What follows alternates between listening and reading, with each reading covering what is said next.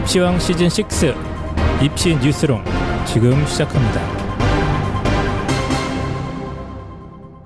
안녕하십니까. 한 걸음 더 들어가는 남자 입시왕 한희쌤입니다. 안녕하십니까. 한 걸음 옆으로 가는 저세상 입시 전문가 펜타킬입니다. 안녕하세요. 한 걸음 더 뒤로 물러나겠습니다. 홍프로입니다. 예. 부끄럽습니다. 안녕하십니까. 청취자 여러분. 저희들이 밤늦게 지금 녹음하러 모여가지고 제정신이 아니었다. 아, 펜타킬 선생님은 그게 지금 티셔츠가 잠옷이에요? 뭐예요? 네. 목이 다 늘어져 있어요. 왜? 요즘 트렌드입니다. 홍크로님은 약간 내복 같은 붉은색 패션에 대해서 예.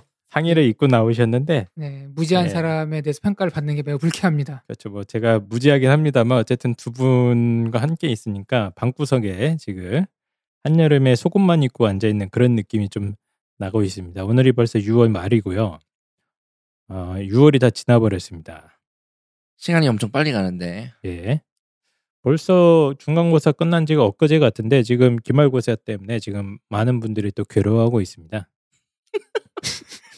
뭐 누가요? 예. 누가 괴로워한데? 아이들도 괴롭고 어머님들도 괴롭고. 애들은 뭐 그냥 이제 습관성으로 치는 시험이니까. 뭐 열심히 치시기 바랍니다. 우리 예. 모든 학생들. 예. 저희 입시왕의 족보닷컴 저희가 언급을 그동안 자주 안 했었는데 중간고사 때 살짝 삐끗하셨던 분들은 빨리 지금이라도 족보닷컴 가서 족보들을 좀 긁어 모아가지고 지금 시험이 다음 주인데 오늘 기준으로 이거 업로드 되는 게 시험 기간이거나 시험 끝나고 일 것 같은데. 끝나고라도 봐야죠. 아니면 다음 시험이라도 족보닷컴. 네. 그러니까 저는 시험을 족보를 한번 훑어본다는 거는 정 학생으로서의 어떤 성의 문제라고 보거든요. 이거. 성의일 수도 있고요. 네. 제가 봤을 때 그냥 기본적인 자세의 문제니까 네. 예. 적극적으로 많이 활용해 주시면 감사드리겠습니다. 그 저희가 여름방학 컨설팅도 이제 곧 공지를 올릴 예정인데. 7월 1일 8시인가요? 제가 오후에. 네. 밤에 공지를 올릴 예정입니다. 그래서 컨설팅이 필요하신 분들이 좀 많을 것으로 예상이 되고 저희도 지금 좀 두려움에 떨고 있지 않습니까? 예. 예. 왜냐하면 작년 이맘때쯤에 비하면 지금 청취자 그 월간 다운로드 숫자가 놀라지 마십시오. 거의 3배 가까이 뛰어 있습니다. 네. 예. 작년 이맘때쯤에 거의 50에서 60만 선이었는데 5월 달에 150만이 넘어갔어요. 아, 그래요? 예. 그래서 충격을 받고 네네. 빨리 접어야겠다. 너무 커지고 있다 방송이. 약간 두려움이 지금 떨고 있습니다.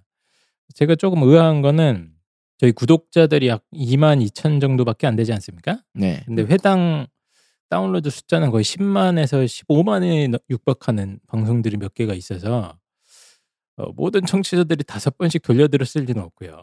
네. 다운로드는 한 번 하면 지우고 또 다운받으면 또 다운로드 체크되는 건가요? 그렇죠. 계속 설마 어머님들이 할 일이 없어서 그런 것까지는 안 할 것 같은데요. 어머님들이 할 일이 없을 수도 있죠. 근데 그래도 그건 안 할 것 같은데요. 그 정기 구독하는 거에 대해서 버튼을 눌러야지 되는 건데 네. 그냥 그거를 잘 모르시고 와서 그냥 방송만 들으시는 분들이 많이 계시는 거 같아요. 그게 정기 구독인 거예요. 정기 구독 버튼을 누르는 게 아니라 내가 정기적으로 와서 들으면 정기 구독이지. 그렇죠. 예. 그 팟빵에 구독하기라는 기능이 있습니다. 그래서 예. 구독하기라는 기능을 활용하려면 로그인을 또 해야 되거든요. 네. 로그인을 하려면 계정도 만들어야 되고 좀 복잡하다고 보니까 안 하죠. 예. 저 같아도 안 합니다. 예. 귀찮아서 네. 안 하실 수도 있습니다만 어쨌든 간에 나날이 번창하고 있다. 입시왕이. 그래서 좀 두렵다.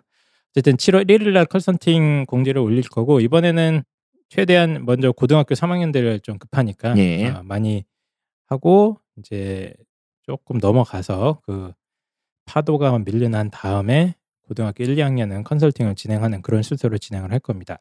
홍프로님도 저기 뭐 한다고 하지 않았어요? 여름방학 때? 여름방학 때 일단은 기획하고 있는 게 7월 13일 날 엄세 선생님의 자기소개서 무료 특강이 있고요. 7월 13일이요? 네. 네. 그거 다 마감되지 않았나요? 그거를 원래는 저희 학원의 가장 큰 강의실이 한 40-50명 들어가는데요. 거기서 하려고 그러다가 지금 신청 인원이 100명이 넘어가서 100명이 넘었다고요? 넘어가서 와. 근처에 좀 큰 데로 잡아서 원하시는 분들을 다 수용할 수 있게 무료니까요. 누구나 와서 들을 수 있습니다. 엄태욱 선생님이 춤추고 노래도 한다는 거 맞습니까? 노래는 가끔 하는 것 같은데 춤은 제가 춤까지는 확인이 안 됐습니다. 네, 춤은 홍프로님이 거기서 추시는 걸로 하고요. 예. 그리고 이번에 기말고사 끝나고 6월 모의고사도 보고 나서 어떻게 하면은 이번 여름방학에 슬기롭게 보낼 수 있을까? 국영수 공부법에 대해서 무료 설명회 또 같은 날 13일날 오후 2시에 진행하고 있으니까요. 네. 네이버 입시왕 카페에서 신청을 받고 있습니다. 알겠습니다. 보시면은 자세한 내용 확인하고 예. 연락해 주시면 됩니다. 보니까 빵쌤이 또 과학 탐구 수업을 또 진행을 한다고 올렸더라고요. 공지도. 그래서 여름방학에 저희 입시왕 식구들이 여러 가지 프로젝트를 하고 있으니까 저희 네이버 입시왕 카페에 오셔가지고 한번 정보 얻어가시면 좋을 것 같고 빵쌤의 과학실험 수업은 제가 봤을 때 국보급이다. 되게 신기합니다.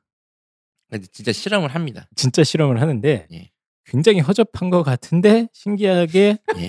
착착착 진행이 돼서 논문 같은 게 나옵니다. 주변에 흔하게 구할 수 있는 그렇죠. 다이소에서 살 수 있는 어떤 그런 걸로 실험을 해요. 빵쌤이 이제 모든 실험 기구를 갖다가 다이소에서 산다는 소리 있어요. 예. 그 뭐 연기 나고 폭발하고 막 그 위험한 겁니까? 그런 건 아닙니다. 위험하진 않고요. 빵쌤이 좀 위험하긴 하죠. 그 양반이. 근데 아주 흔한 일상생활 속 재료들을 가지고 과학 실험을 하기 때문에 저희가 사실 이거 가지고 지금 유튜브도 빨리 한번 찍어보자고 예, 과학 실험 관련해 갖고 예, 할 생각이고 수업도 열리니까 많은 참고 부탁드립니다. 그래서 입시왕은 기말고사를 맞이하여 모든 수험생들의 필수품 이건 진짜 성이다. 족보닷컴 그리고 내 가족 안전지킴이 세이프홈 진짜 취업률 1위 대학 저희 입시왕이 진짜 갔다 왔는데 진짜 괜찮았습니다. 우송대학교와 함께하고요. 또 광고 문의가 몇 개 대학들이 들어오고 있어서 예, 조만간 이제 8월 넘어가면 입시왕 방송의 절반이 광고로 찰 수도 있다. 저희 제 꿈이 이루어집니다. 예. 꿈은 이루어지고 이제 부모님들은 댓글 쌍욕을 달리고 알겠습니다. 자, 그래서 오늘 방송은 저희가 이제 거의 한 달 넘게 한 5월 중순부터 계속 입시 관련된 소식만 다뤘어요. 네. 그래서 그때 당시에 펜타키 선생님이 굉장히 고생을 많이 하셨습니다. 네. 대학 CSI에서부터 네. 뭐 각종 네. 뭐 올해 이제 입시 끝났나요 이제? 네. 대학 CSI 근데 뭐 언제 또 안 해요? 해야죠. 네. 언제 합니까? 조만간 할 겁니다. 굉장히 고생을 많이 하셔갖고 요즘 좀 지쳐 계신데 저희가 실제 입시 정보만 너무 깊숙이 다루다 보니까 논술이라든가 뭐 이런 것들 갖다가 좀 이번에는 좀 한 발짝 좀 떨어져가지고 실제로 우리 요즘 이제 뉴스를 좀 뜨겁게 다루고 있는 여러 가지 뉴스 교육 관련 분야의 뉴스를 그렇죠. 좀 다뤄보겠다. 예, 꽤 중요한 교육 관련 최근에 좀 교육 관련 뉴스가 상당히 많이 나왔어요. 막 실검 1위도 떴습니다. 예, 실검 1위가 되고 그런 적도 있었어요. 뭐 교육 관련된 뉴스를 다뤄보려고 하는데 제가 이렇게 곰곰이 생각을 해보니까 요즘 세상에 뉴스가 정말 엄청나게 쏟아지고 있지 않습니까? 예. 그러니까 예를 들면 이제 트럼프 대통령님께서 미국 트럼프 그 온라인에서는 황상이라고 합니다. 황상. 네. 예. 트럼프 황상님께서 한국에 오신다고 네. 예. 뭐 이런 소식도 들려오고 그 우리나라의 이제 자유한국당 대표 중에 그 일본 분이 한 분 계시지 않습니까? 예. 예. 나베라고. 네네. 아 이거 우리 방송 이거 정지 먹는 거 아니에요? 죄송합니다. 이제 나경원 원내대표님께서는 뭐 국회 정상화에 합의한다고 했다가 갑자기 어저께 막 그게 뒤집어졌대요. 네. 뉴스를 봤는데 속았지 뭐 이런 느낌. 뻥이야 막 이런. 아 저 그거 보고 진짜 깜짝 놀랐거든요. 일본에서나 볼 수 있는 그런 이 뉴스들을 이제 겉으로만 쫙 보면 이게 도대체 무슨 일이 일어나고 있는 건지 잘 이해를 못 하겠는데. 근데 또 이런 뉴스들을 제대로 이해하고 따라가려면 좀 해설이 필요하지 않습니까? 예. 그리고 이게 진짜 언론의 역할이고 그런 의미에서 이제 손석희의 뉴스룸이라든가 네. 저희가 이제 저도 자주 듣는 아침에 이제 김어준 씨의 네. 뉴스 공장이나 이런 게 이제 그런 언론의 역할 잘 해주고 있지 않습니까? 네. 예. 또 홍프로님 조갑제 TV 이런 거 주로 시청하시는 조갑제 TV나 뭐 또 뭐 있죠 그거? 그 정규제 뭐 예예 정규제 TV 네. 홍보 선생님이 즐겨 보시는 그런 거. 예. 아, 그건 농담입니다. 예. 예. 근데 교육 관련 뉴스는 이런 게 해설해 주는 게 없더라고요. 없어요. 예. 없고 그 저희가 매번 언급했는데 그 뭐죠 신문 그거? 베리타스알파. 예, 베리타스알파. 아, 예. 지금 발음하기도 힘든데. 예, 베리타스알파. 거기에 사실 해설이나 이게 좀 상식 좀 깊게 다루긴 하는데 그 사이트가 계속 말씀드리지만 어려워요. 현재 현존하는 교육 관련 이제 네. 전문 입시 쪽으로 특화된 네. 매체 중에서는 거의 최고죠. 최고입니다. 네, 베리타스알파라는 네. 사이트가 있는데 잘 모르십니다. 예, 제가 가끔 이제 저도 아 이거 좀 궁금한데 하고 싶은 건 거기 들어가 보면 관련된 게 또 정의가 돼 있을 정도. 예, 근데 굉장히 좀 깊이는 있고 그런데 조금 네. 어렵죠. 어려워요. 네. 그게 저도 그 구독을 저는 해봤거든 실제로. 네. 종이로 구독을 네. 신문 구독을 베리타스알파를 돈 주고. 예, 예. 그리고 각종 언론사 사이트에서 교육 섹션이 있어요. 네. 거기 기자들하고 연락도 해봤어요. 네네. 개인적으로 궁금한 거 있으면은. 근데 기자들이 잘 모르시더라고요. 교육. 그래서 물어보니까 교육만 전담을 하는 게 아니라 자꾸 부서로 이동을 한대요.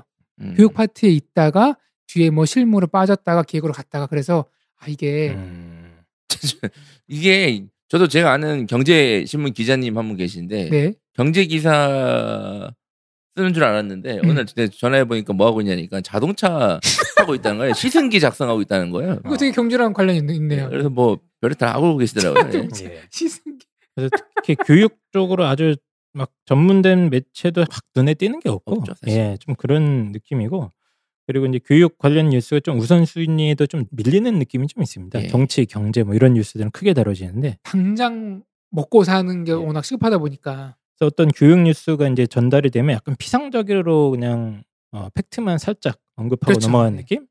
그래서 최근에도 이제 상산고, 그렇죠. 예, 자사고였던 상산고가 이제 폐지된다, 뭐 이런 관련된 네. 결정이 나니까 거기에 대해서 이제 막 이제 난리가 났다. 근데 사실은 좀 많이 뉴스에 나오는데 사실은 관련자가 아니면 저 폐지가 되는 게 좋은 건지 안 좋은 건지 모르잖아요. 힘들어요, 사실은. 예. 그 이해관계가 복잡하니까 이게 저기 뭐가 옳은 건지 사실 그렇죠. 몰라요. 맞습니다. 네. 이거 상산고 폐지 문제가 사실 엄청나게 저는 중요한 문제라고 네. 보거든요. 현재 우리나라 교육의 100년 대기가 걸린 문제라고 저는 판단을 하고 그 정도인가요? 예, 제가 봤을 때는 우리 지금 깜빵에 잠깐 갔다가 나오신 분 있잖아요. 그 MBC, 다시 돌아가실 예, 분. 곧 돌아가실 MB님께서 고교 평준화 정책을 완벽하게 박살내놓지 않았습니까? 네. 이로 인해서 이제 중학생들까지도 고등학교 입시에 매달리는 폐해가 지금 굉장히 심각한데 이게 지금 이제 자사고 폐지 이런 결정과 다 제가 봤을 때 연결이 돼 있는데 이런 좀 깊이 있는 시각에서 분석은 안 하고 난리가 났다 뭐 무리하게 밀어붙이고 있다 네. 진보 교육감이 그래서 사진 네. 보면은 그 이사장 홍성대 이사장 네. 얼굴 막 쓰면 인상 쓰면서 나와 있는 인터뷰한 사진들 막 나와 맞습니다. 있고 그리고 뭐 학부모 교육자인양 이렇게 인터뷰하잖아요. 예, 학부모님들, 뭐 학생님들 뭐 참 교육자인양 반대 예, 하는 목소리 물론 반대할 수 있고 시위할 수 있다고 봅니다. 분명히 피해를 보는 측면이 있으니까요. 근데 이제 좀 이거를 깊이 있는 시각에서 분석하는 그런 뉴스도 필요하겠다. 그래갖고 사실 오늘 이 주제를 다루려고 했어요, 제가. 네. 예, 근데 다루려고 딱 보니까 힘들다. 네. 이거 덩어리가 너무 크다. 자사고의 모든 역사, 현상, 장단점을 분석을 해야 되니까 아이고. 저희 역량과 시간이 부족해서 나중에 할게요. 네. 진짜 폐지되면 하죠 뭐. 그렇게 하고요. 대신 오늘은 안 해요 그럼 그거? 예, 그거 안 합니다 오늘. 예. 상산고 그 얘기를 왜 한 거예요 그러면? 상산고는 이걸 보고 제가 이 아이템을 떠올렸기 때문에 그냥 언급만 했습니다만 나중에 다루겠습니다. 이건 제대로 제가 봤을 때 한 주 이상 다뤄야 될 심층 주제인 것 같고 대신 오늘은 지난 몇 주 동안 휙휙 지나간 이제 뉴스 단신들이 좀 있습니다. 그런데 꽤 중요해 보이는 것들을 갖다가 저희가 좀 선정을 해가지고 교육 관련 뉴스들을 좀 한 걸음 더 들어가려고 그러는데 저희 능력이 그것까지 안 될 것 같고요. 훑어보는 시간. 예, 옆으로 가도록 하겠습니다. 예, 옆으로. 그리고 큰 컨셉은 나이롱으로 훑어보겠다. 네, 측면 승부하겠다. 그렇죠. 측면 승부. 그래서 오늘 코너 제목은 입시 뉴스롱입니다. 왜냐하면 나이롱처럼 해볼 거니까요. 그래서 교육 뉴스들을 한 걸음 더 들어가려고 노력은 해보겠지만 나이롱이니까 너무 기대는 하지 마시고요. 일단 처음 순서는 홍프로님께서 몇 가지 단신들을 좀 가지고 오셨어요. 최근에 좀 휙휙 지나간 단신들 가운데 리포트를 좀 해주시죠. 눈에 띄는 것들. 자, 홍 기자.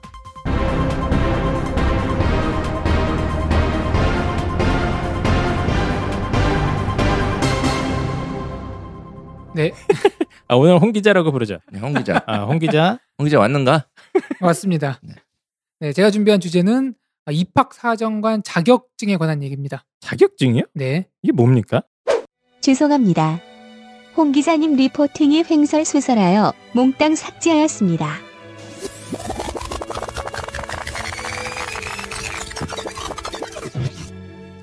그래서 지금 네, 지금 6학 원칙에 의거한 진행을 전혀 못 해주고 계신데요. 홍프로님께서 지금 제가 지금 기사 가져온 거 보니까 한남대와 공주대학교, 충남대학의 입학사정관들이 작년 2월에 입학사정관 전문성 확보와 방안에 대해서 연구를 진행을 했는데 현재 전국 입학사정관 800명 중 가운데 2,800명이나 되네요. 입학사정관이. 그중에 전임이에요. 전임. 예, 285명을 대상으로 조사를 한 결과 인증제도 도입 필요성에 대해서 공감을 했습니다. 그래서 구체적인 방안으로 한국대학교육협의회가 대교협이죠. 인증 자격을 주고 한국대학 입학사정관협의회가 교육과정을 직접 담당하는 그런 방식이 논의되고 있다. 뭐 이런 얘기입니다.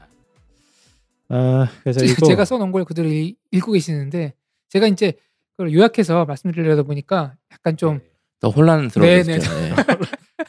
홍 기자님 정신 차리시고요. 네. 그 저도 이 기사를 봤거든요. 네네. 봤는데 일단 펜타키 선생님 어떤 느낌이십니까? 이 첫 느낌.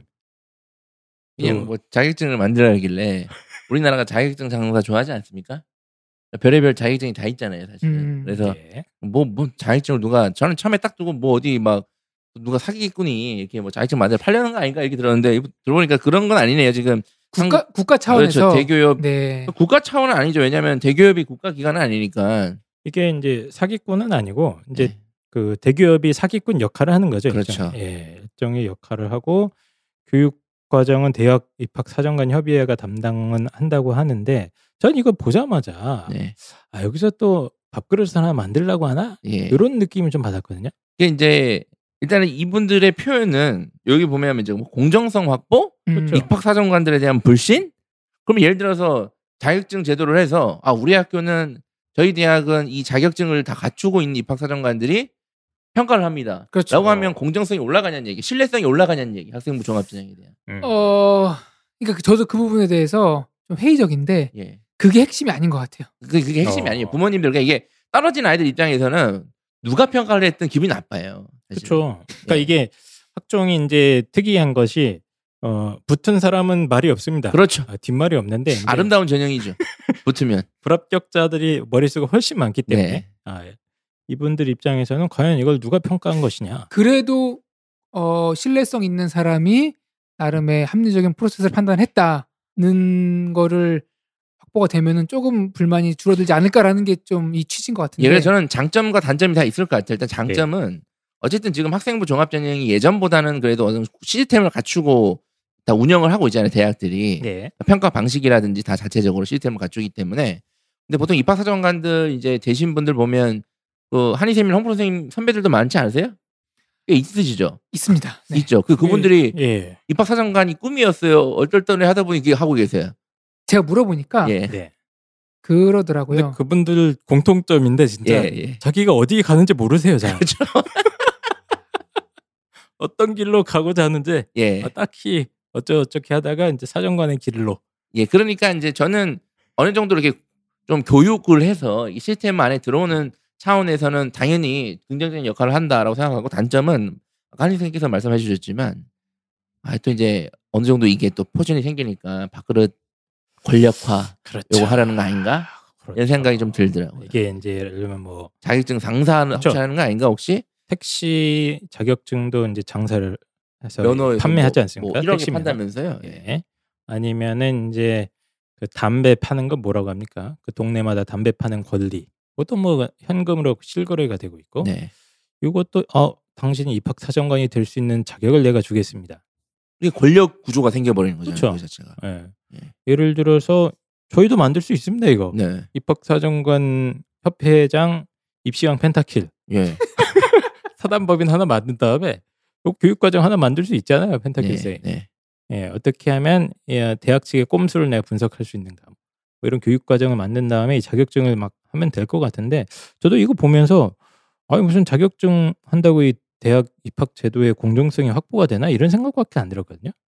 차라리 이렇게 하는 게 좋았을까. 차라리 그냥 이 입학 사정관들의 권익 보호와 네. 뭐 어떤 좀 체계적인 시스템 그리고 체계적인 교육을 위해서 이런 제도를 갖추려고 한다라고 했으면 조금 더 나았을 텐데 그것도 갖추지 들어 있어요. 근데 이제 네, 이거를 네. 얘기를 뭐 종합전형 공정성 확보를 위해서 이걸 자격증 라이센스 제도를 도입하겠다. 사실은 그렇죠. 예. 그럼 또 거꾸로 생각하면 기존의 사정관님들은 다 무자격자잖아요. 그렇죠. 예. 그러면 그럼 자격증 제도를 만들면 교육하는 사람은 자격증이 있나? 어? 그럼 자기네들은 교육하니까 일단 자격증을 주고 시작하는 건가? 예. 네. 자, 어쨌든 간에 저희가 봤을 때는 입학 사정관들이 사실 좀 처우도 굉장히 열악합니다. 맞습니다. 굉장히 파리 목숨이고 대다수가 네.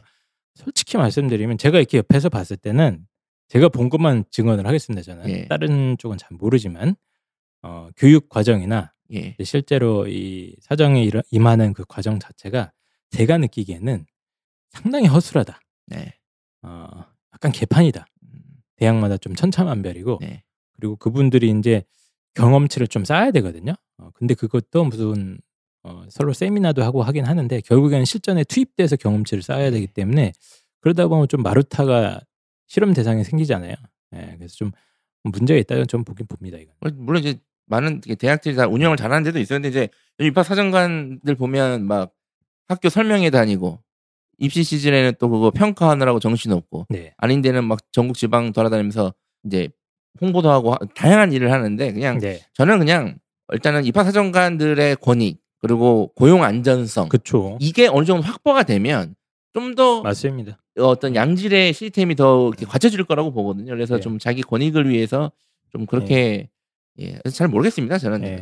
어쨌든 저희의 짧은 식견으로는 자격증 제도 자체보다는 네. 교육 과정을 좀 체계화시키는 건 확실히 그렇죠. 필요하다 봅니다. 예. 그리고 이제 사정관 분들의 고용 안정성이나 예. 이런 걸 위해서 대학이 돈을 좀 써라. 예. 왜 돈을 안 쓰느냐? 그리고 이 대학이 돈을 안 쓰는 이유는 제가 이따가 파헤치도록 하겠습니다. 대학들이 그냥 모르겠어요. 제가 총장이라면 입학 사정관들을 다 일단은 정규직으로 다 돌린 다음에 그렇죠. 우리 대학만의 입학 사정관 교육 시스템을 갖추을 것 같아요.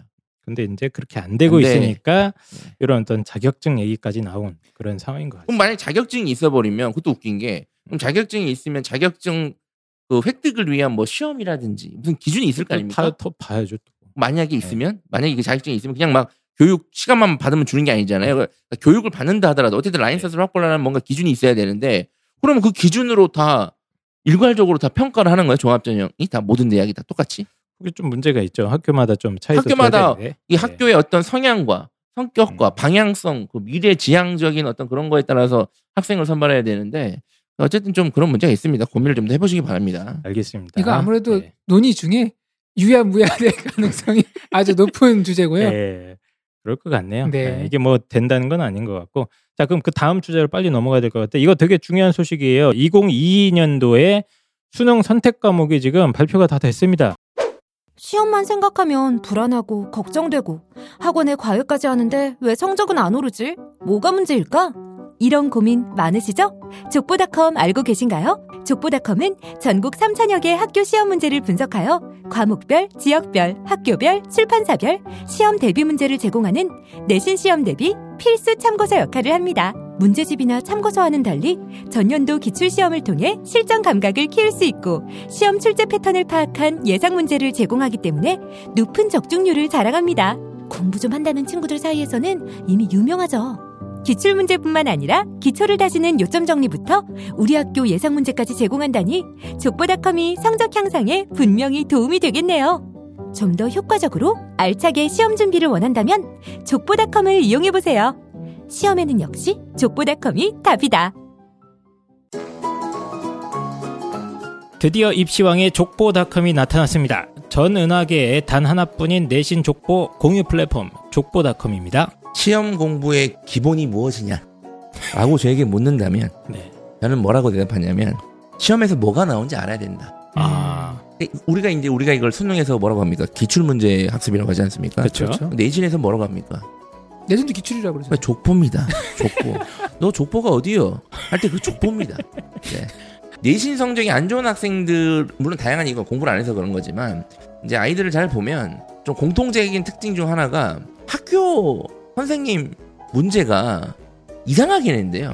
애들이 그러니까 내신 안 좋은 애들 중에 공통적으로 얘기하는 것 중에 하나가 우리 학교 선생님은 시험 문제를 이상하게 낸대요. 그런 경향이 네, 있는 거예요. 네, 그렇게 얘기를 해요 애들이. 그래서 제가 야 이상하게 내든 삼상하게 내든 그게 너랑 뭔 상관이냐 그게. 그 상황에서도 잘 치는 애들이 있지 않습니까? 네. 그러니까 이제 애들이 이상하게 낸다고 하면서 이제 학교에서 배우는 거 선생님들의 이 성향을 무시하는 거예요. 그러면서 내신은 더 안 좋은 상태로 가죠. 맞습니다. 네. 그래서 내신 준비에 그냥 필수품이라고 생각하시면 됩니다. 그러니까 기본입니다. 예. 우리 학교 선생님들이 작년에 어떻게 냈는가. 그렇죠. 아주 기본입니다. 10년 전엔 또 어떻게 냈는가. 그렇죠. 재작년에 어떻게 냈는가. 한 3년치만 훑어보면 감 있는 애들은 공통적인 특징을 파악할 수 있지 않을까요?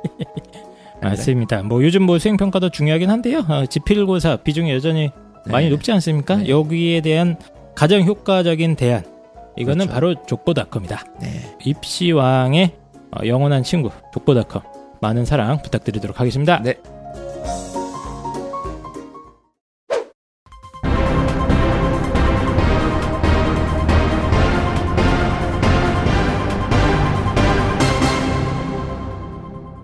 자, 현 고1이 치르는 2022학년도 수능부터는 큰 변화가 생기죠. 이과, 문과가 사라져서 더 이상 이제 이과, 문과를 보는 게 아니라 공통과 선택형 구조로 보겠다고 이제 공언을 했거든요. 예. 그래서 문과, 이과에 따라서 선택을 하면 되죠.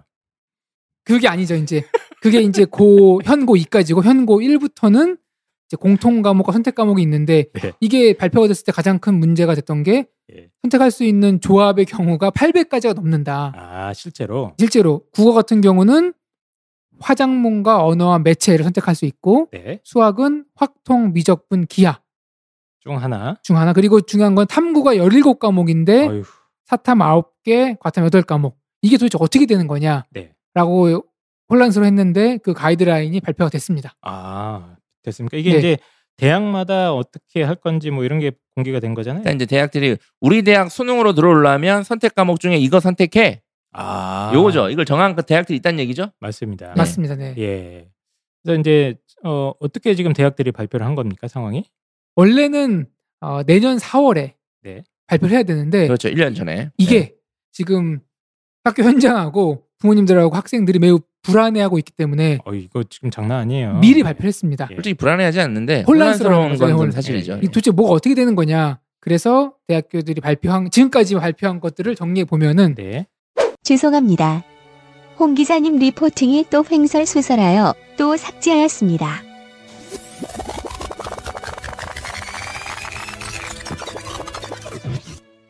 이게 지금 다시 좀 정리를 해보면 수학이 지금 확통, 미적분, 기백 이 세 개 중에 아이들이 아니라 기하.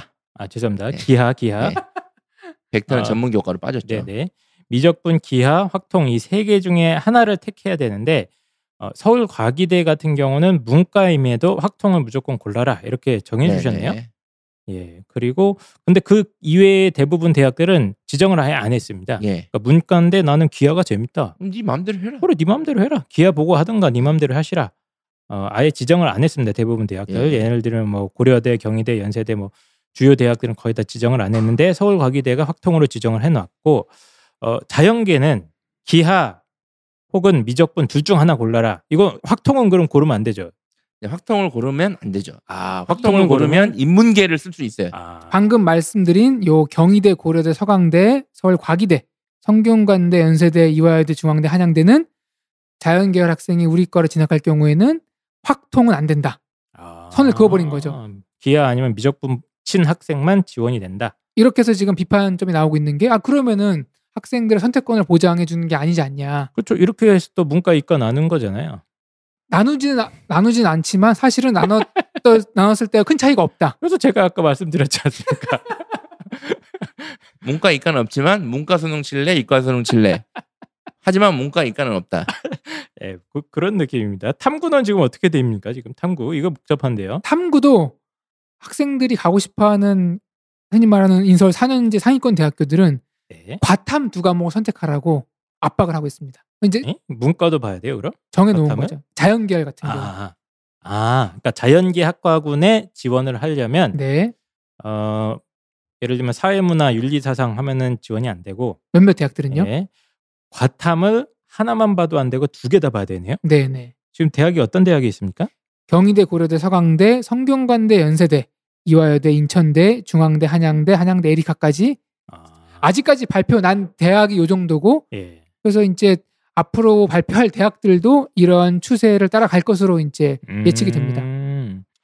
그러니까 원래 취지는 무슨 문이과 융합교육이다, 통합교육이다 해서 인문학적 상상력과 그렇죠. 그 창, 네. 그 과학기술의 뭐 창조력을 합쳐서 창의 융합형 인재를 만들겠다는 건데 네, 그래서 뭐 사탐이나 과탐이나 좀 마음대로 선택할 수 있게 열어주려는 것처럼 보였으나 실제로 보니까 아니네요. 실제로 보니까 대학교들이 우리 대학에 오려면은 이러이러한 과목을 선택해라. 그렇죠. 선택 가이드라인을 네. 정해줌으로써 근데 그 가이드라인이 묘하게 다 비슷하게 되고 있습니다. 그러니까 결국엔 지금이랑 똑같다는 얘기잖아요. 큰 사실상. 차이가 없습니다. 예, 사실상 똑같습니다. 이게 이거는 좀 홍 기자가 오늘 약간 좀 횡설수설 해가지고 이게 정리가 잘 안 되는데 다시 좀 정리를 해드리면 예. 이제 지금 고1 아이들부터는 수능을 칠 때 국어 같은 경우에는 일단 독서 문학은 다 쳐요. 맞습니다. 무조건. 예. 그리고 자기가 화법과 작문을 칠지 언어와 매체를 칠지를 정해야 되잖아요. 예. 그런데 국어는 뭘 치든 상관없다. 대부분의 대학에서는. 아, 그래요? 예. 국어는 지정 안 해놨습니까? 예, 거의 대부분 지정 안 해놨어요. 그러니까 니들 마음대로 해라. 국어는. 화작을 하든 언어와 매체를 하든 니 마음대로 해라. 그렇죠. 아직까지 네. 우리 대학은 뭐 화작을 해야 됩니다. 이런 대학은 제가 들어본 대학은 없어요. 아직까지는. 네. 자, 근데 수학이 문제예요. 수학이 문제죠. 수학이 네. 문제라 지금 이 말씀을 드리는 건데 일단은 수원, 수투는 일단 무조건 다 칩니다. 네. 그 다음에 확통, 미적분, 기하 중에 세 개 중에 하나를 선택해야 돼요. 하나. 예. 그래서 제가 저희 이걸 관련해서 방송을 했었어요. 저희가 예. 이거 관련해서 그래서 제가 설명회 때도 뭐라 그랬냐면 제 예측이 좀 틀렸는데 저는 그 자주 틀리시잖아요. 네, 자주 틀리죠. 네. 틀렸는데 가산점을 주는 방식으로 할 거라고 전 봤어요. 가산점이 뭐예요? 예컨대 이제 우리 대학에 이과로 들어온 학생이 기하를 선택한다. 아~ 그러면 가산점을 주겠다. 가산점을 주겠다. 가산점 5% 막 이렇게. 예, 예. 그러니까 이렇게 할 거라고 봤어요. 저는 그렇게 하는 대학이 있습니다. 예, 그러니까 있죠. 그러니까 저는 대부분 그렇게 할 줄 알았어요. 왜냐하면 지금 무조건 미적분 기하 중에 선택해라라고 하는 학교들이 다 좋은 대학들이잖아요. 지금 주요 대학들이잖아요. 그래서 지금 이게 뭐가 문제냐면 예를 들어서 내가 서울대를 노리는 정시로 노리는 학생 홈프로가 있고 서울대를 정시로 노리는 자연계 학생 한이가 있어요. 네. 그러면 이 둘은 뭐예요? 수능이 공정하지 않아요. 공정하지 않다. 예. 왜 그렇죠? 스타트가 왜냐하면 홍프로는 기하, 확통, 미적분 3개 중에 하나를 선택할 수 있고 네. 한이는 2개 중에 하나를 선택할 수 있잖아요. 네네. 그러니까 공정하지 않은 거예요 이게 스타트가. 아니 얘는 왜 3개 중에 하나 선택이고 선생님 문과랑 이과는 엄연히 공부가 다른 건데 뭐 그렇게 생각합니까? 엄연히 다르지만 네. 수능은 일단은 출발점이 똑같아야 되잖아요. 그래요. 환경 자체. 그래서 저는 이게 위헌적인 요소가 있다고 전 봐서 위헌이라고요? 만약에 위헌 소송을 걸면 저는 이길 수 있다고 보는데 가산점을 주는 방식으로 저는 할 것 같았는데 과감하게 대학들이 됐다. 그런 거 필요 없다. 무조건 기하, 미적분 중에 하나를 선택해야 된다라고 지금 주요 대학은 얘기를 했는데 오케이, 그럼 이건 오케이. 일단은 이건 팩트니까. 재미있는 거는 지금 이제 상위권 대학이 발표를 했잖아요. 미적분 기하 해야 된다. 네네. 그러면 여기서 그 밑에 있는 대학들이 지금 머리가 엄청 복잡해진 거예요. 그럼 그 밑에 있는 대학, 예를 들어서 뭐 한 국민대다. 그럼 국민대 우리는 어떡하지? 자연계 공대 애들 확통도 치게 해줄 수 있게 할까? 아니면 윗대학 같이 뭐 미적분 기하 중에 지정을 할까? 이런 고민을 엄청나게 지금 하고 있을 거예요. 그 입학처장님이랑 통화하셨습니까? 네. 직접? 통화는 안 했는데 엄청나게 고민을 했어요. 고민을 했고 그리고 제가 재밌는 게 이게 지금 발표 안 한 대학이 많은데 아직 안 했어요. 많이. 자연계 중에 서울대도 안 한 것 같은데요? 서울대는 했어요. 했습니까? 네, 했어요. 네. 서울대는 했고 여기 한양대 에리카가 있는데 여기는 자연계도 확통을 칠 수 있게 해놨거든요. 이게 되게 재밌는 포인트예요. 한양대 에리카면 어쨌든 자연계열 학생들 중에 선호도가 있는 학교잖아요. 꽤 잘해야 되죠. 여기 그리고 정시로도 어느 정도 점수가 필요한 학교거든요. 예. 근데 이 학교가 우리는 공대고 뭐고 필요 없어. 그냥 다 세계 중에 니네들 치고 싶은 거라고 했어요. 그럼 만약에 한양대 에리카보다 정시 성적이 좀 낮은 학교들은 어떻게 해야 돼요? 어떻게 해야 될 것 같으세요? 고민을 하겠죠. 그러니까 일단은 예를 들어서 뭐 그냥 하나의 대학을 얘기해보죠. 수원대라고 합시다. 요즘에 사고를 많이 치고 있는. 그럼 수원대가 예를 들어서 야 우리는 공대 올라오면 미적분이랑 기하야. 예. 이게 안 된다는 얘기야 이젠. 그게 이제 그러니까 요즘 상황으로 보자면 요즘 네. 이제 수가를 이과생들이 치고 그렇죠. 수나를 문과생들이 치는데 이과 전공들에서 수나를 받아주느냐 마느냐 이 고민이거든요. 그렇죠. 그래서 이 고민을 해결하기 위해서 이제 기존에는 가산점이라는 제도를 도입을 해서 네. 수가를 친 아이들한테 가산점을 네. 5%든 7%든 줬는데 지금은 그런 방식이 아니라 아예 그냥 과목을 지정하고 막 이런 방식이라서 그래서 이런 얘기를 하시는 거죠 지금. 예, 그래서 지금 아마 이 이제 순서대로 발표를 자꾸 해줘야 이제 대학 서열화가 돼 있으니까 이제 발표를 할 텐데 이제 눈치를 보고 있는 상황이라고 저는 보고 에리카는 네. 과감하게 우리는 그런 거 필요 없다 세 과목 중에 안 하고 선택해라라고 발표를 했으니기 때문에 네. 그 에리카를 전후로 해서 어느 정도 저는 예측이 될 수 있다 이렇게 보고 있습니다. 그 정도 대학에서는 아마 딱히 수학을 지정을 안 할 것 같다. 네, 아무거나 보고 그렇죠. 그렇게 될 거고. 그렇게 되면 이상하죠. 네. 이상하게 돼요. 또 탐구는 과탐은 다 지정을 해버렸어요. 지금 한양대 에리카가 과탐은 2과목 보고 들어오라고 지정을 해놨습니다. 그러니까 그것도 웃긴 거죠, 사실. 요거는 이제 자존심 같은 그렇죠, 거죠. 그렇죠. 마지막 자존심이. 야 수학은 확통은 내도 야 사탐은 안 된다. 야 그건 안 된다. 예. 자 그래서 이게 보니까 이게 다 지금 자연계가 문제인 것 같아요. 문과는 예. 막 과탐 배우고 들어와도 되나 본데요. 이 수능을 과탐으로 쳐도 상관없어요. 예, 상관없어요. 니들 맘대로 해라. 아, 이거 너무 자존심 상하지 않습니까? 문과는 지금 2015 개정교육과정이 완벽하게 실현이 되고 있다 거의. 이렇게 이해하시면 돼요. 문과 통합이 되었다. 예. 문과 중심으로. 문과는 이런 제한이 없는데 지금 자연계의 과들이 지금 많이 고민이 하고 있는 것 같습니다. 예. 똑같은 거예요. 사실 이전까지 과정도 이과 학생이 문과로 넘어오는 건 비교적 수월했어요. 그러니까 가형에서 나형으로 전하는 경우 아니면은 네네. 이과 학생이 문과계로 진학하는 경우 근데 그 반대가 턱이 높았거든요. 네. 나형 학생이 가형으로 갈 수는 없잖아요. 수학을. 또는 사탐하는 친구가 물론 이제 교차전이 되는 경우도 있지만 대부분은 문과계열 친구들이 이과로 가는 장벽이 있었거든요. 그러니까 거의 변화가 없다라고 이해하시면은 네. 될 것 같습니다. 자, 그래서 결론은 입시 뉴스롱 결론은 결국에는 문이과가 나눠졌다. 그리고 위헌 소지가 있다 이거는. 위헌 소지까지. 위헌 소송을 거시면 펜 선생님 한번 가시죠. 그러니까 이게 이번 기회 인서울을 정치로 노리는 학생과 머리에 빨간 띠 하나 두르시고 헌법재판소 앞에서 그 큰 뭡니까 그 보드지를 앞뒤에 몸에 이렇게 싸신 다음에 태극기를 두르고 네, 태극기를 두르고 네. 그러니까 인서울을 정치로 노리는 애들과 스카이를 정치로 노는 애들이 선택지가 다르기 때문에 이거는 네. 출발선부터 불공정한 거예요. 그러니까 이건 분명히 위헌소 제가 있기 때문에 저는 소송을 걸면 알겠습니다. 이길 수 있을 거라고 좀 보고 예, 있습니다. 그리고요. 근데 그 소송이 끝나기 전에 이 예. 수능이 없어집니다. 예. 예, 2022 수능 이후에는 또 바뀌니까. 그렇습니다. 그러니까 의미가 없죠. 예, 그러니까 이건 이제 좀 약간 교육 진보 단체가 해야 되는 소송인 거죠, 사실은. 그게 아니라 제가 봤을 때는 미친 것 같다. 그러니까 2022 교육 그때 수능 발표한 게 얼마나 허접했는지를 저희가 이미 다 예전 방송에서 네. 얘기하지 않았습니까? 그래서 뭐 오늘은 다시 한번 확인을 하는. 오늘은 제가 굳이 다시 얘기를 하지 않겠습니다. 그런 것 같습니다. 어쨌든 뭐 문이과 통합이고 나발이고 다 그냥 허황된 구호였다. 이렇게 정리하고 넘어갈 수 있을 것 같습니다. 자, 그 다음 소식입니다. 그 다음 소식은 사실 이제 제가 준비를 했고요. 그건 약간의 탐사 보도입니다.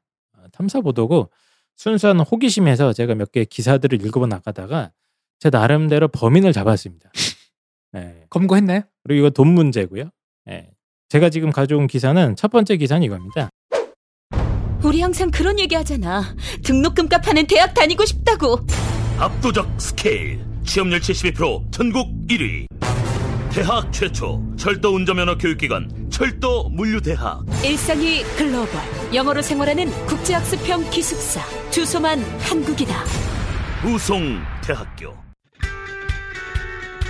자, 진짜 취업률 1위 대학 우송대학교입니다. 그 홍보 선생님도 컴퓨터 전공하셨잖아요. 예. 잘 이제 저희 청취자분들이 모르시는데 컴퓨터 전공하셨어요. 컴퓨터 잘 못 다루세요, 근데 제가 보면. 근데 이제 컴퓨터 IT 쪽에서 일하는 사람들이 업계가 이 실무력이 제일 중요하지 않습니까? 어떠십니까? 여기는 바로 취업하면은 예. 일을 해야 됩니다. 네. 언어를 만들고 프로그래밍을 네. 해야 돼요. 네. 그래서 이제 실무 능력이 중요하다고 저 많이 들었는데 네. 이제 보니까.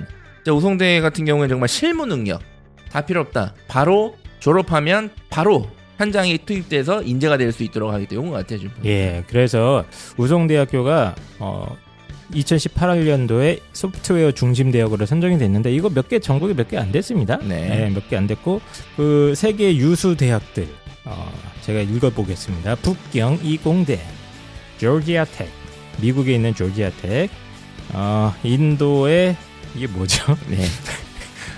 IIT 시드라베드 네. 이런 유명한 대학들과 교류를 하고 있고요. 비트 스쿨의 비트 교육 과정을 무료로 할 수 있다는데 이게 뭐죠? 홍프로님? 이 비트 스쿨은 쉽게 말하면은 소프트웨어 실무 교육 아카데미라고 이제 이해하시면 됩니다. 아, 특히 미래 기술 학부라고 있는데 이게 참 재미있습니다. 여기에 이제 인공지능, 사물 인터넷, 가상현실, 뭐 데이터 사이언스 등등등등 4차 산업혁명 시대의 핵심이 되는 기술들을 갖다가 아이들이 직접 배우고 해보고 뭔가 만들어 볼 수 있는 이런 창의적인 교육 과정이 듬뿍듬뿍 만들어져 있으니까요. 제가 예전부터 우송대를 보면 이제 대학들이 사실은 많은 대학들이 이제 약간 고인물 느낌으로 변화를 좀 받아들이기 힘들어하는 학교들이 많잖아요. 근데 확실히 여긴 다른 것 같아요. 심지어 대기업 LG CNS 스마트 팩토리 프로그래머 양성반이라고 해서 취업 연계 과정까지 운영이 되는 등 취업 그리고 이제 실제 이 4차 산업혁명 시대의 이 빠른 변화에 완벽하게 적응할 수 있도록 네. 아이들을 키워준다. 아, 네. 소프트웨어 쪽에서도 우송대학교가 아주 강자다. 우송대가 좋은 게 입시 수요 수시 관련돼서 전형이 되게 좋아요. 그래서 네. 학생들 중에 혹시 이제 고등학교 생활이 약간 좀 안타까웠던 학생들은 좀 전형으로 극복 가능한 것들이 맞습니다. 있으니까 네. 한번 살펴보시면 네. 좋은 기회가 되지 않을까. 그렇습니다. 이제 입시철이 슬슬 다가오는데 다양한 대학들을 찾아보셔야 될 텐데 그중에 입시왕이 적극적으로 추천해드리는 대학 우송대학교였습니다.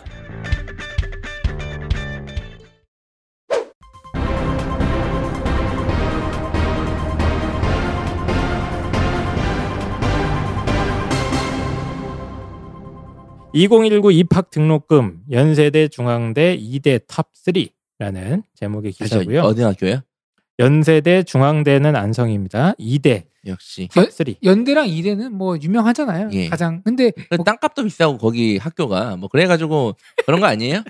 이게 이제 베리타스알파 네. 권수진 기자님께서 5월 8일날 해주신 기사고요.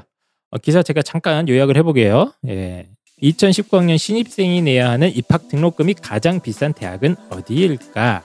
입학금과 등록금 1학기분을 합산한 입학 등록금, 그러니까 등록금 말고 입학금이라고 또 냅니다. 입학할 때 돈도 받아요, 이 사람들이. 근데 이거 법적 근거가 없습니다, 이 사람들이. 아니, 씨, 등록을 했는데 왜 입학금을 또 받습니까? 응?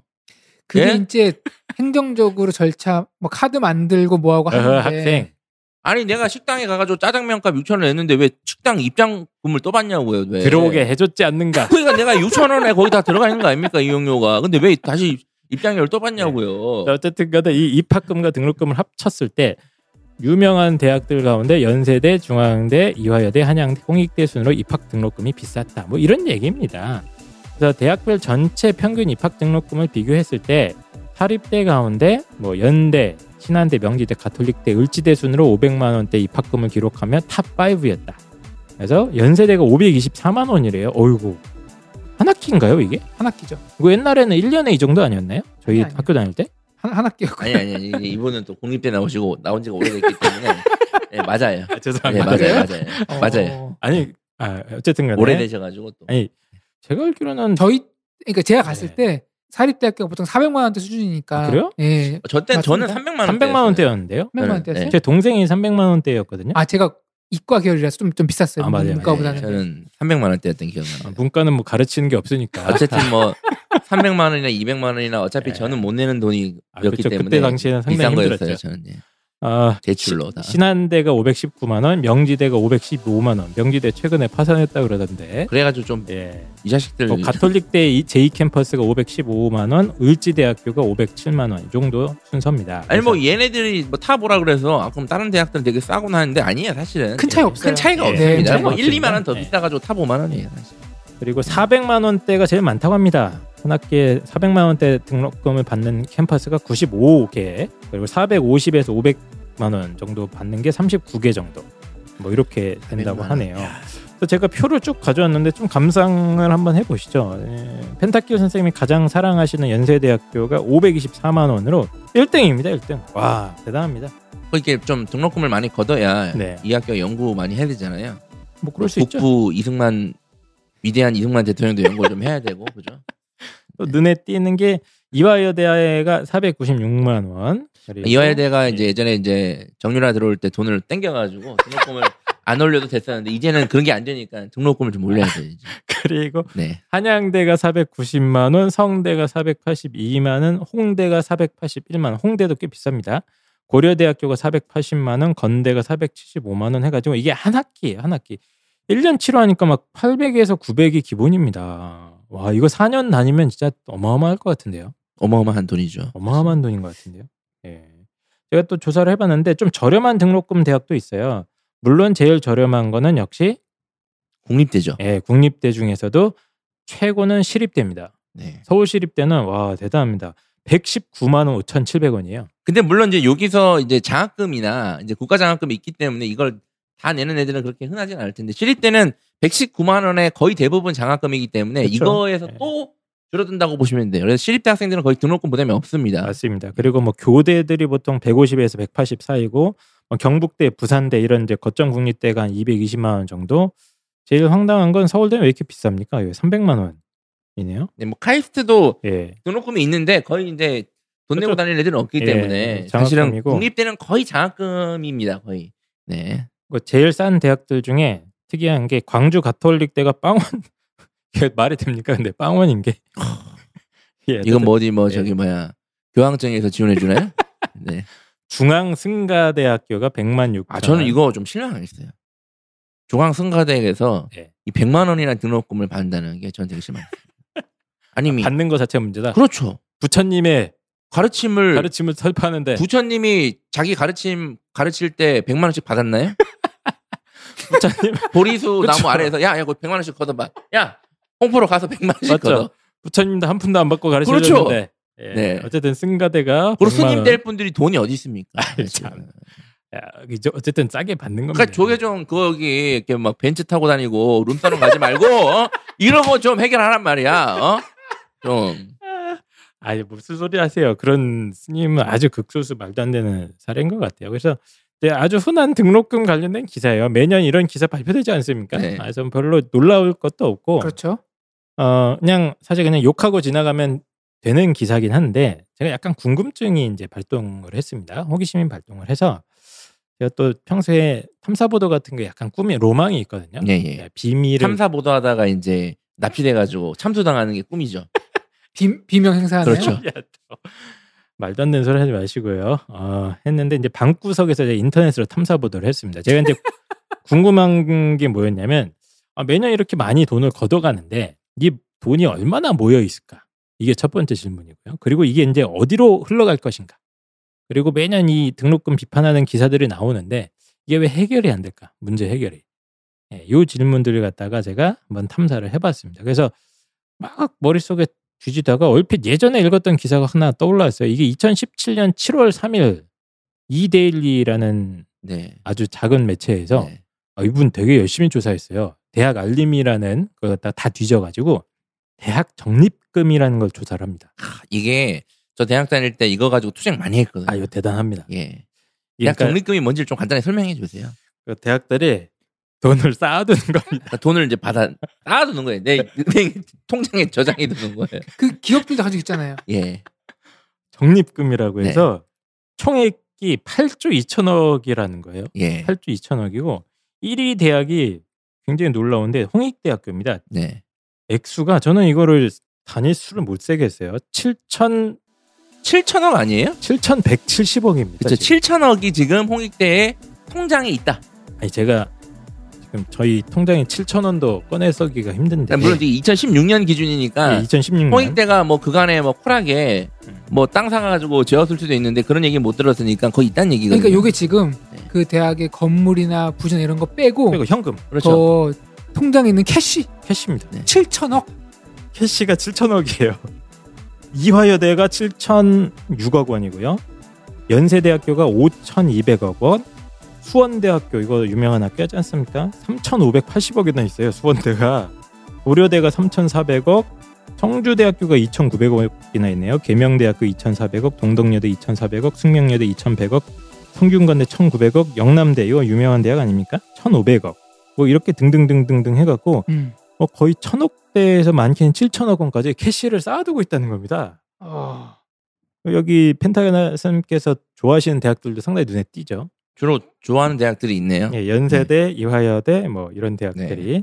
네. 이걸 딱 봤을 때요. 저는 이 대학들이 되게 근검절약을 하고 사실은 대학들이 돈을 가지고 있다는 것 자체는 큰 문제가 되는 건 아니에요. 그렇죠. 네. 이 돈을 모아 가지고 이제 학생들의 복지, 발전, 장학금, 투자, 네. 그리고 대한민국 학문 발전을 위해서 투자하려고 지금 이렇게 잔뜩 쟁여놓는 것이 아닌가. 네네. 뭐 이럴 수도 있지 않습니까? 그렇게 생각할 수도 있죠. 네. 그렇게 해서 이 사람들이 이 돈을 돈 있는 게 뭐가 문제냐? 돈 많으면 그렇죠. 좋은 거 아니야? 이 사람들이 돈을 왜 모아놓고 있는지 또 이거 어떻게 쓰고 있는지를 갖다가 알려주는 기사가 또 있어요. 이거는 작년 10월달 기사입니다. 중앙일보에서 단독으로 낸 기사입니다. 단독. 사립대 적립금 수천억 쌓였는데 연구비 장학금 인출은 빵원. 성지원 기자입니다. 기사 잠깐 읽어드릴게요. 주요 사립대학이 수천억 원에 달하는 적립금을 보유하고도 장학금 등 용도에 맞는 사용은 하지 않는 것으로 드러났다. 대학 적립금은 사립학교법상 연구비, 건축기금, 장학금 등 정해진 용도에 따라 충당해서 운영할 수 있는 그런 돈이다. 자유한국당 김현아 의원실에 따르면 일부 대학은 적립금을 수천억가량 비축하고도 5년 동안이나 정해진 용도로 지출을 하지 않았다. 홍익대의 경우 7,565억 원으로 조사 대상 중 가장 많은 적립금을 보유했음에도 불구하고 이거 아까 언급을 드렸죠. 네. 최근 5년 동안 적립금을 연구 활동에 지원하거나 장학금을 지급하는 등의 목적으로 거의 인출하지 않았답니다. 그래서 홍익대학교는 최근 5년간 연구비 목적으로 축적한 적립금 13억 원 중에 단 한 푼도 안 썼습니다. 0%. 그리고 장학금 목적으로 적립한 68억 원 중에 겨우 2.6%만 인출했다고 합니다. 이게 되게 심각한 문제예요. 제가 얘기했는데 이거 부모님들 이거 진짜 심각한 문제입니다. 제가 그냥 간단하게 설명해 드릴게요. 우리 아이를 유치원을 보냈어요. 그래서 유치원비를 50만 원씩 줬어요. 월 한 달에? 네. 50만 원씩 줬는데 그럼 50만 원을 준 이유가 뭡니까? 그거 다 원장 먹으라고 하는 게 아니잖아요. 그렇죠. 원장 월급도 포함돼 있고 운영하고 거기에 이제 선생님들 교육비, 교재비, 식비 다 포함된 거잖아요. 그렇죠. 네. 근데 만약에 그 어느 정도 지출을 해야 되는데 이 원장 이 유치원은 계속 통장 잔고가 엄청나게 다른 유치원보다 증가하는 거예요. 네. 그러면 우리 아이가 먹는 밥이 부실하고 교육이 부실할 수밖에 없는 거예요. 그러니까 이게 심각한 거예요, 되게. 예, 그럴 가능성이 매우 높죠. 높다는 게 지금 이 기사로 드러나잖아요. 아니면 이 원장님께서 사재를 털어서 그걸 하고 계시던가. 근데 그거는 그 인과관계는 좀 살펴봐야 되는데. 그럴 합리적 의심도 해볼 수 있는데 100%입니다. 이거는 인과관계는 아니고 100%. 그러니까 적립금을 안 쓴다는 건 그 돈을 원장님이 자기 주머니를 털어서 하고 있던가 그렇죠. 아니면 그냥 복지가 나쁜 상태이던가 그럴 가능성이 둘 중 하나밖에 없죠. 저기 만수로 정도 돼가지고 야 그거 푼돈 야 받아가지고 애들 푼돈 받아서 1,000억 이런 거 받아서 뭐해 그거 네, 그냥 그런 건 그냥 너 써두고 그냥 야 이랬으면 가능하죠. 그렇죠. 근데 그게 아니라면 대학 측에서 지금 심각한 뭔가 문제가 있는 겁니다. 그래서 홍익대학교 총학생회 측이 재밌게 이런 발표를 했어요. 지금 우리 학교의 누적 적립금으로 이적료 1,200억 원 상당의 축구선수 크리스티아노 호날두, 리오넬 메시는 물론 손흥민은 한꺼번에 영입해서 축구 구단까지 꾸릴 수 있다. 엄청난 돈이네요. 네, 이 정도 액수라고 차라리 합니다. 그 돈으로 영입해서 꾸리면 제가 이제 수익 납니다. FC 홍익대 네, 이렇게 하는 거죠. 그렇죠. 네, 그래서 또 한 가지 사례가 3,531억 원의 적립금을 보유한 수원대입니다. 수원대는 최근 5년간 연구비, 건축기금, 장학금 명목의 적립금을 단 한 푼도 안 썼다고 합니다. 심지어 장학금 명목으로 쌓아둔 돈 524억 원을 5년 동안 한 푼도 인출을 안 했다는 거예요. 저는 이거 되게 놀랍지 않습니까? 그러면은 장학금 안 준다는 건가? 그 당해 받은 그 학생 등록금으로 학교를 운영한다는 건가요? 그걸 운영을 하고 심지어 남긴다는 얘기. 애들한테 써야 되는 돈을 쓰지 않고 계속 재워놓는다는 거예요. 그래서 다수의 사립대학, 이외에도 다수의 사립대학들이 운영 목적에 맞는 적립금 인출을 전혀 하지 않았다. 최근 5년간 연구비 목적으로 적립금을 한 푼도 인출하지 않은 학교가 무려 36곳이었고요. 장학금 목적으로 쌓아둔 적립금을 5년 동안이나 한 푼도 안 꺼내 쓴 학교가 무려 15곳이었습니다. 홍익대, 고려대, 을지대, 연세대, 성대 같은 대학들이 최근 5년 동안 거의 1,000억 원 가까이가 늘어났거든요. 적립금 자체는. 근데 거기서 인출을 안 한다는 거예요. 이런 기사가 있습니다. 정말 진짜 이런 말 해도 되는지 모르겠지만 네. 이거 양아치 집단입니다, 진짜. 굉장히 전 이상한 게 아니 이게 그러니까 어차피 대학 적립금이라는 게 마음대로 뺄다 쓸 수 있는 돈이 아니거든요. 예를 들면 뭐 펜타킬 선생님께서 이사장이야, 입시왕 대학교 이사장인데 우리 학교 재단에 지금 1,000억 원이 쌓여 있다고 칩시다, 대학 적립금. 네. 요거 푼돈 자기 쌈짓돈처럼 꺼냈으면 바로 이거 잡혀갑니다. 구속이죠, 구속. 네. 횡령입니다, 횡령. 바로는 아니더라도 뭐 연말 결산 보고서에서 이제 감사당해가지고 최고랑 살 수 있죠. 그렇죠. 그래서 이게 사학법이 상당히 또 엄격하기 때문에 그 마음대로 빼다 쓸 수 없는 돈인데 되게 궁금하잖아요. 이걸 도대체 왜 안 쓰는가? 한 방. 어차피 용도도 정해져 있는데 안 쓰잖아요. 그래서 제가 또 최근에 이거저거 기사를 찾다가 이 궁금증이 약간 단서가 되는 기사를 하나 또 발견을 합니다. 네. 세이프홈. 네, 이 소리는 주제가 홈으로 들어온 소리가 아닙니다. 사랑하는 가족이 안전하게 집으로 귀가하는 소리입니다. 세이프홈은 설정한 장소의 입출입 알림과 사이버 폭력, 유해 단어를 감지해줍니다. 사랑하는 가족의 이동 경로를 확인할 수 있으며 위급한 상황 시 보호자에게 긴급 도움을 요청할 수 있습니다. 압도적 안전, 세이프홈이었습니다. 네이버에서 세이프홈을 검색하세요.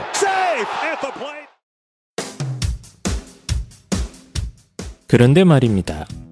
요즘 우리 아이들 어디서 뭐 하는지 걱정되지 않으십니까? 그렇다면 입시왕이 강력하게 추천해드립니다.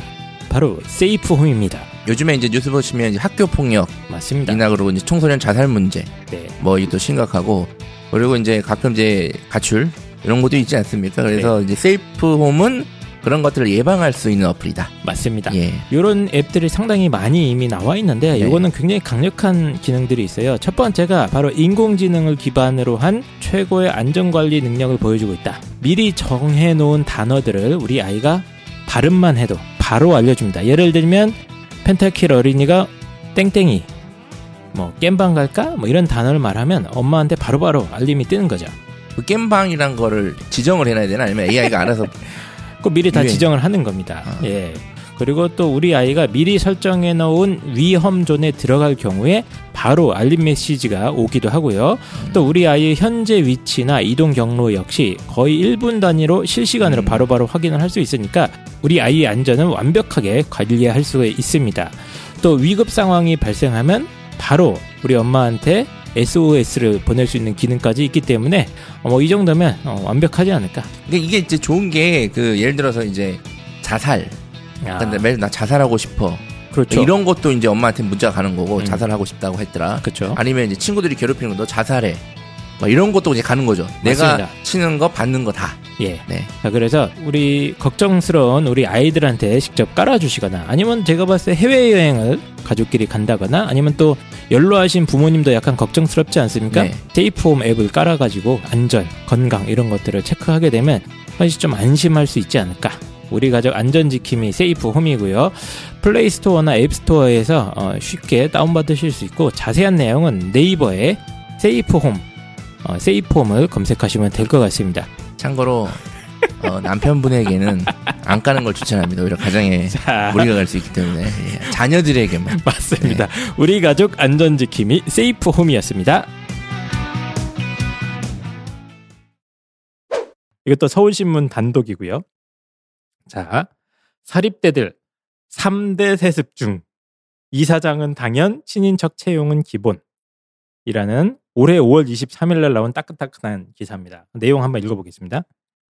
설립자 일가가 3대가 넘게 총장이나 이사장을 독식하면서 세습하고 있는 사립대가 전국에 28곳인 것으로 나타났다.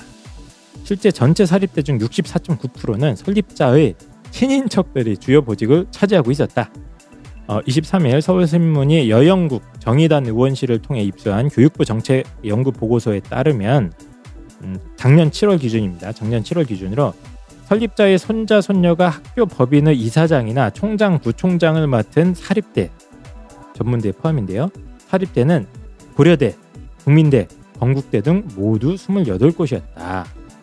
이 중 4대째 세습을 하고 있는 그런 학교도 있었다고 합니다. 그리고 학교 법인의 친인척을 채용한 사립대가 흔했습니다. 전국 299개 사립대 학교 법인 가운데 설립자 임원 총장님의 친인척이 총장이나 교수, 교직원 등으로 일하는 곳이 무려 194곳, 그러니까 65%, 한 3분의 2에 달했다고 합니다. 그래서 설립자 일가가 이렇게 대학을 경영을 하다가 보면 당연히 어떤 일이 벌어지겠습니까? 좋지 않은 일이 벌어지죠. 그렇죠. 보통은. 예. 물론 이제 설립자 가족이 다 훌륭한 분들이 운영을 하는 게 무조건 잘못됐냐? 그건 아니에요. 그러니까 우리 할아버지의 이 숭고한 뜻을 이어받아서, 그렇죠, 내가 진짜 또 내 한 몸을 헌신해서 교육에 이바지하겠다. 그래서 할 수도 있죠. 예, 할 수도 있으나 비리 발생 가능성이 커진다는 겁니다. 그래서 최근에 명지대가 뭐 파산했다 이런 얘기 들어보셨을 거예요, 기사가. 예. 이것도 상당히 중요한 기사였는데 이게 왜 그랬냐면은 명지대를 운영하는 명지학원이라는 게 있는데 전 이사장 이름이 유영구 씨입니다. 유영구 전 이사장이 2011년 횡령 배임 혐의로 징역 7년을 때려받았습니다. 이 유영구 전 이사장은 명지학원 설립자 유상근 전 총장의 장남이고요. 이 유영구 전 이사장은 2007년 본인 소유 명지건설 부도를 막기 위해서 법인의 수익용 재산인 명지빌딩을 2,600억 원에 매각하는 등 학교 재산을 유용한 혐의를 받고 있습니다.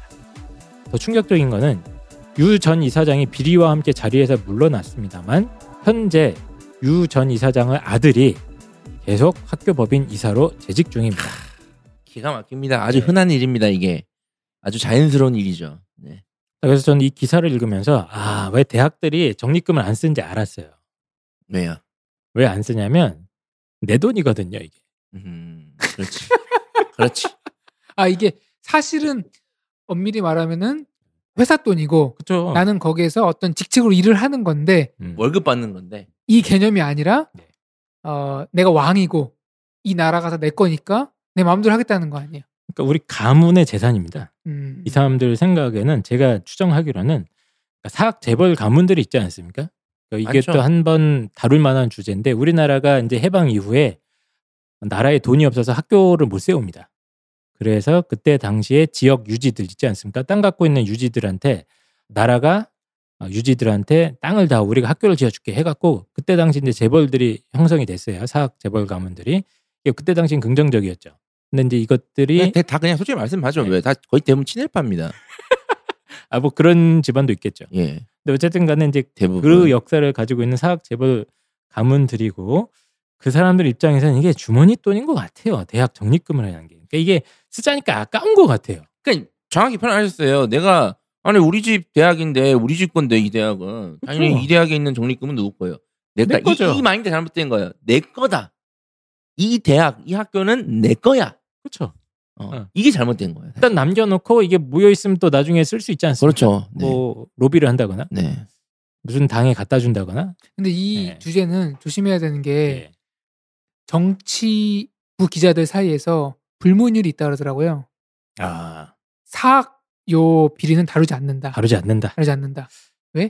다르면 여야 할 거 없이 다 줄줄이 굴비를 엮어가기 때문에 감당이 안 된다. 사학재단이 하여튼 굉장한 세력입니다, 우리나라에. 솔직히 사학재단 중에 건전한 사학재단이 몇 개나 될까요, 솔직히? 많다고 봅니다, 저는. 예, 많은데 거의 또 안 건전한 데도 많고. 그리고 그래서 제가 예전에 우스갯소리로 방송에서 고등학교 선택할 때 이 학교가 잘 되는지, 잘 되는 학교인지 안 되는 학교인지 몇몇 가지 제시를 하면서 홈페이지 얘기했고, 행정실장 성과 이사장 성이 똑같다, 그 의심해봐야 되는데, 이 얘기를 우스갯소리로 하는데 그게 우스갯소리가 아니에요, 사실은. 네. 학교 법인에서 돈 빼놓는 방법이 간단해요. 친인척을 안 치는 겁니다, 거기다가. 예, 맞아요. 그리고 연봉을 너무 많이는 또 안 줘요. 왜냐하면 세금이 많이 뜯기거든요. 그러니까 적당한 수준에서 연봉을 주고 법인 카드를 줍니다. 가족마다 한 장씩, 아들, 딸, 삼촌, 손자, 며느리 한 장씩 주고, 그 법인 카드로 이제 회사 돈을 생활비처럼 쓰게 되면, 이게 사립 유치원 이번에 사건 터지지 않았습니까? 작년에? 그거랑 비슷한 거의 거예요. 똑같아요. 이게 얼마나 심각한 거예요. 제가 만약에 이사장이면 저는 진짜 한몫 되게 챙길 것 같아요. 뭐 예를 들어서 이사장이, 어느 학교 내가 이사장, 입시왕 대학의 이사장이야. 내가 딱 됐어.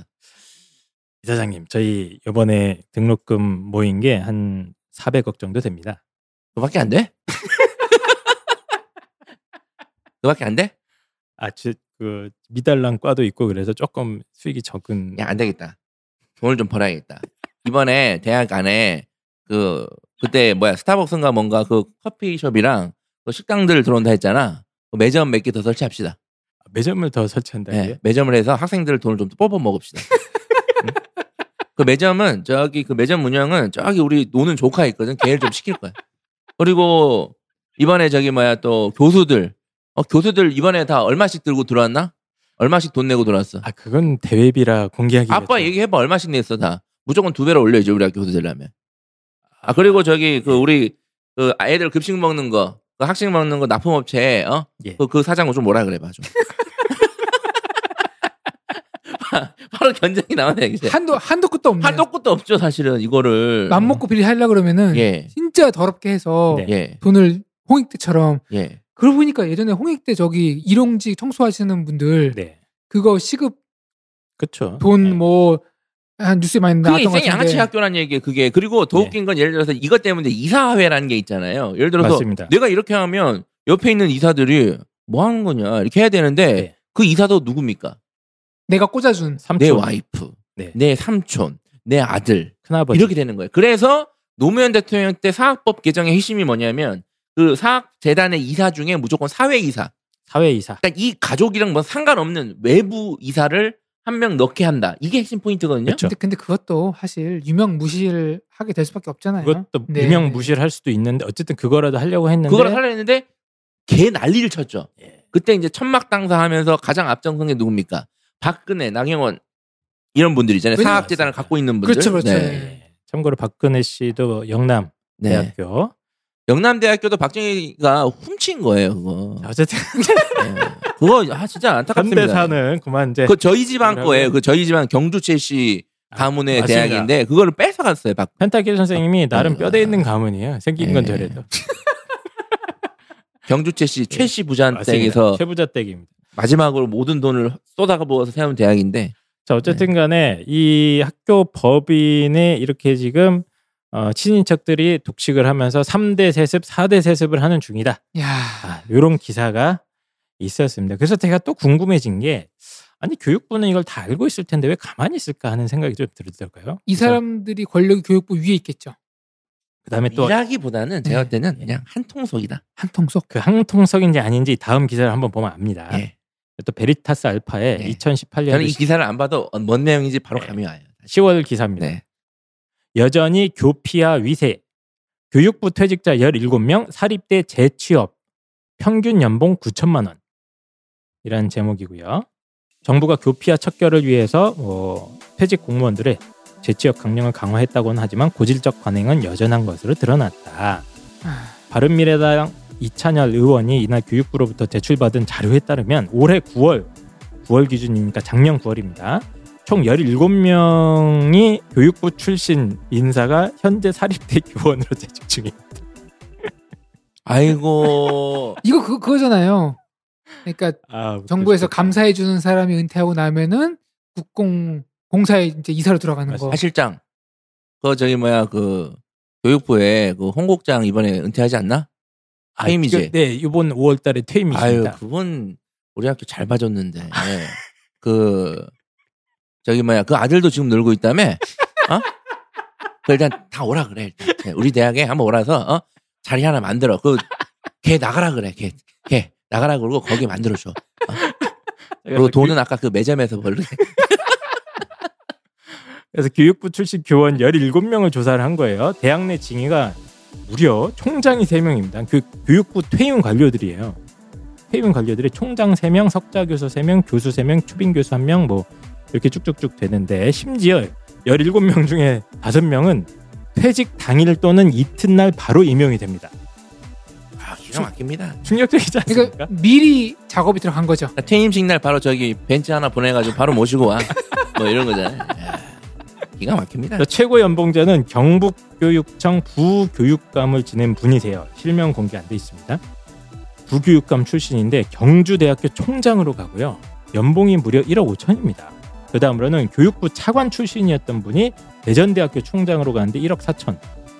교육부 장관 출신인 분인데 이분은 용인대 석좌교수로 가면서 1억 3천인데 그리고 그냥 일반직 고위공무원으로 퇴직하신 분조차도 한남대학교 부교수로 연봉이 1억 2,500 수준이래요. 부럽습니다. 솔직히 여기 막 연봉 3,600만 되더라도 이분들 고위 관료였다가 퇴임해서 다 교육 상연금 교육 공무원 연금 받으면서 이 일을 되게 땡큐인 거죠. 사실은 집에서 농사 지셔야 되는 분들인데. 제가 쭉 보니까 그러니까 예를 들면 중앙교육연수원 연수지원부장 정도 엄청 높은 직급 아닌 것 같아요. 이게 한서대학교에 3,900만 원 비전임 교수로 가고요. 기획조정실장? 교육부?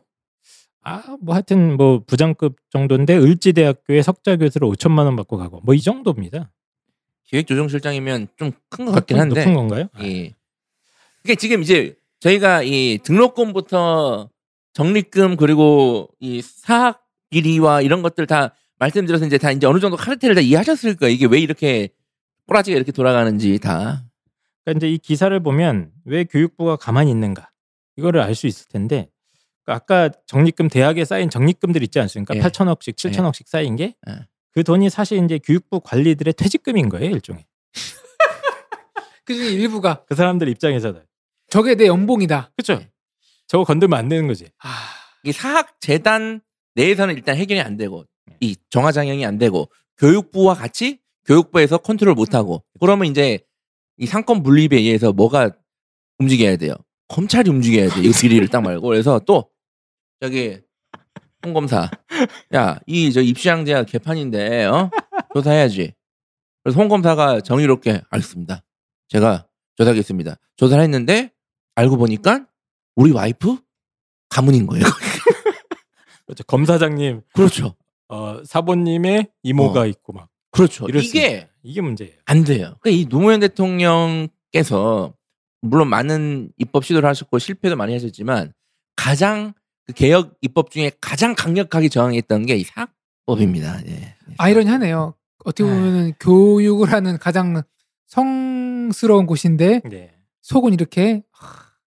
그러니까 이분들이 교육부 관료들이 저도 이제 소문만 들었어요. 실제로 퇴직하고 대학으로 간다는 거예요. 그러니까 이 사람들이 퇴직하고 나서 사학재단 다시 재취업을 하는 거고 그 쌓여있는 대학 적립금 가지고 이제 어떻게 단순하게 대입시키면 고액연봉을 받는 거잖아요. 아이들 등록금 가지고 마련한 돈들을 가지고. 그렇죠? 예. 그러니까 사립대학들이 이렇게 교육부 출신 소위 말하는 교피아들 이 사람들을 높은 연봉에 영입하는 이유는 왜 그러냐면 또 로비하려고 하는 겁니다. 그렇죠. 사실상. 예. 그래서 예를 들면 이제 펜 국장이 은퇴하고 나서 모 대학 총장으로 갑니다. 근데 펜 국장 밑에 있던 강 과장이 감사하러 실사를 나가는 거죠. 입시왕 대학교. 이번에 누가 감사한다고? 괜찮아. 야 이게 내 방에 소주 한 병 꺼내서 갖고 오라 그래.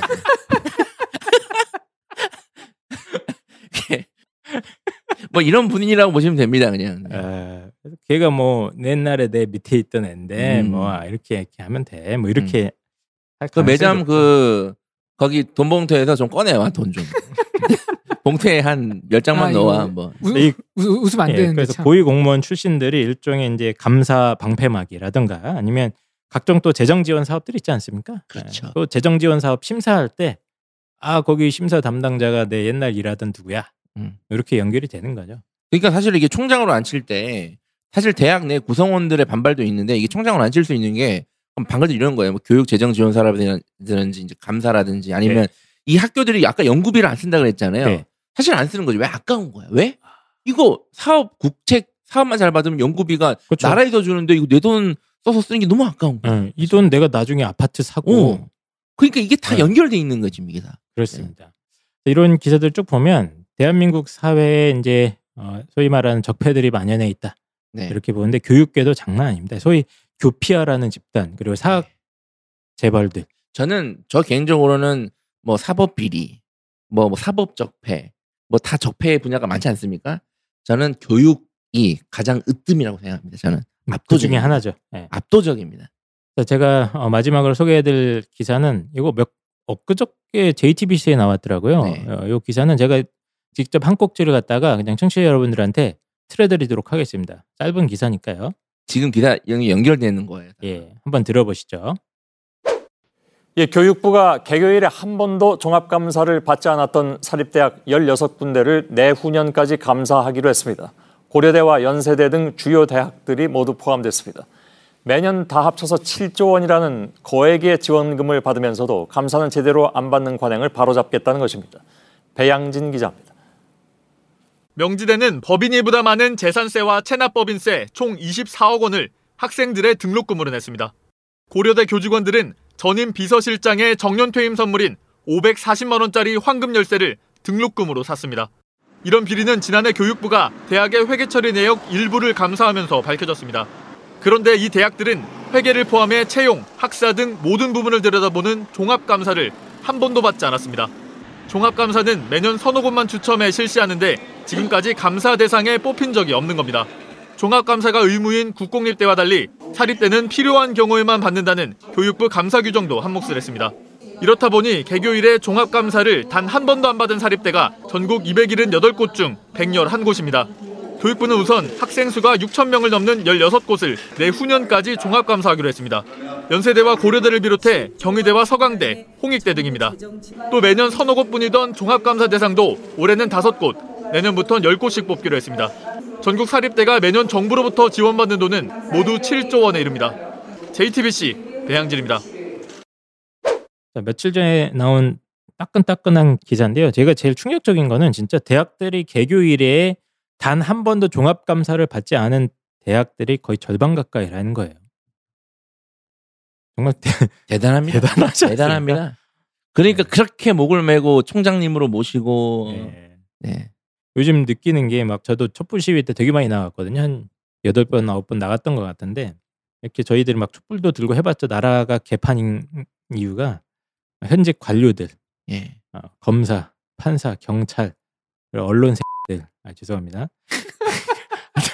이런 사람들이 똘똘 뭉쳐서 하나의 큰 카르텔을 만들고 있다. 이게 핵심이다. 이걸 극복 못하면 계속 이 모양이다. 기가 막히네요. 이건 것 같습니다. 명지대 24억 원을 체납세를 등록금으로 내고 고려대 비서실장 퇴임 선물 540만 원짜리 황금 열쇠를 등록금으로 내고 개판이네요. 근데 드디어 이제 감사를 이제 하겠다는 얘기인데.